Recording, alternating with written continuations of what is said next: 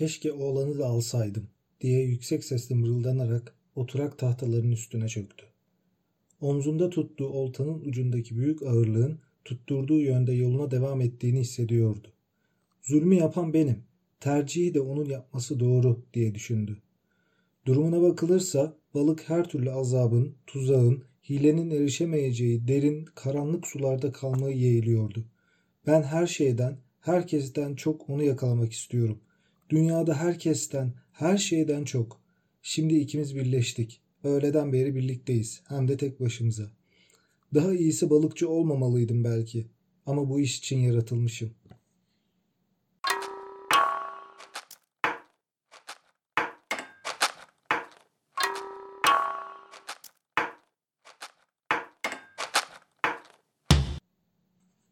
Merhabalar. Geçen bölümde Ivan Illich'in Ölümü isimli kitabı incelemiştik. Orada insanı her sabah yataktan kaldıran şeyin ne olabileceğini konuşmuştuk. İşte denklemden parayı ve kariyeri çıkarırsak geriye kalan şey nedir? Ne olabilir? Bu başarı mıdır? Bu başarı ise peki nasıldır? Gibi sorular sormuştuk. Bu bölümde de Ernest Hemingway'in 1952 yılında yazdığı ve Nobel ödülü aldığı Yaşlı Adam ve Deniz, İhtiyar Balıkçı kitabını inceleyeceğim. Şimdi bu kitapla ilgili en başta söylemek istediğim şey şu. Birçok kitapta ana karakterin kendi kendine konuşmasını okumuşumdur. Ama en çok bu kitaptaki benim hoşuma gitti. Yani kendi kendine konuşması o kadar güzel, o kadar içten ki, o kadar samimi ki. Yani insan sürekli konuşsun istiyor. Başka bir şey yapmasına gerek yok. Ayrıca kitap boyunca betimlemeler o kadar ağır değil.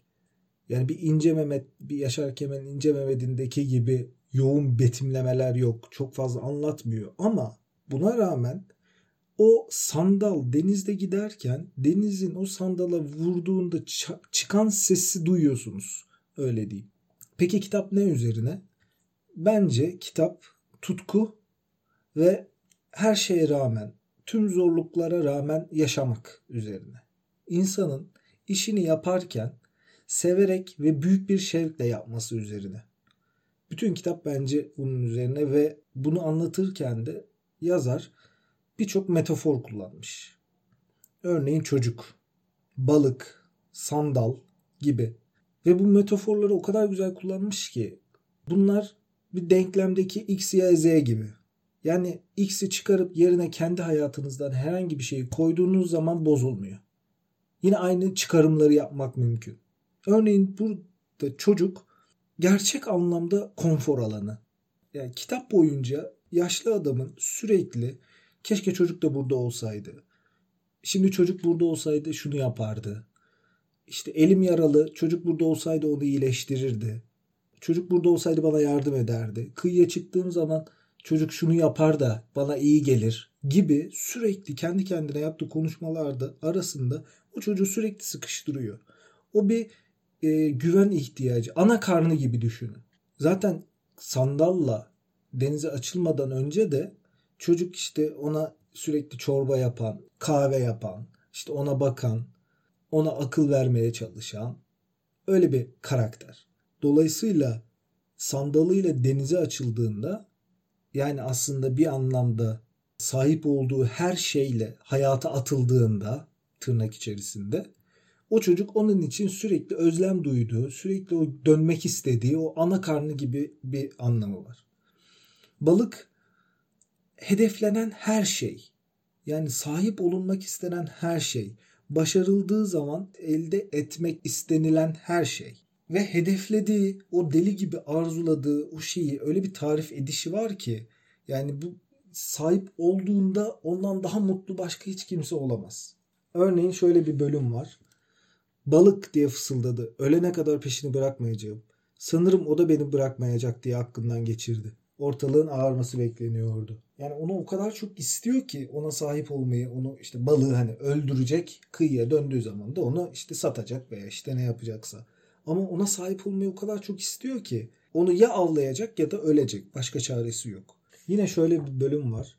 Bir sonraki daire tamamlanırken balık neredeyse eline geçiyordu. Fakat hayvan yine kendini doğrultup uzaklaşmayı başardı. "Balık, beni öldürüyorsun balık" diye söylendi. "Ama buna hakkın yok biliyorsun. Birader, açık konuşalım. Senin kadar büyüğünü, senden daha güzelini ya da soylusunu, kısaca senin gibisini görmedim. Gel istersen öldür beni, canımı al. Gücü yetene, bakalım kim kimi alt eder." Bir başka bir metafor da örneğin balığı öldürmek için her seferinde bunu denemesi, her seferinde başarısız olması ama bundan hiç vazgeçmemesi. Ya günlerce uyumuyor sandalın üzerinde. Uyumuyor çünkü balık da uyumuyor. Sürekli "kafamı toparlamam lazım" diye konuşuyor. Sürekli "kendine gel" diyor. Kendisini uyarıyor sürekli.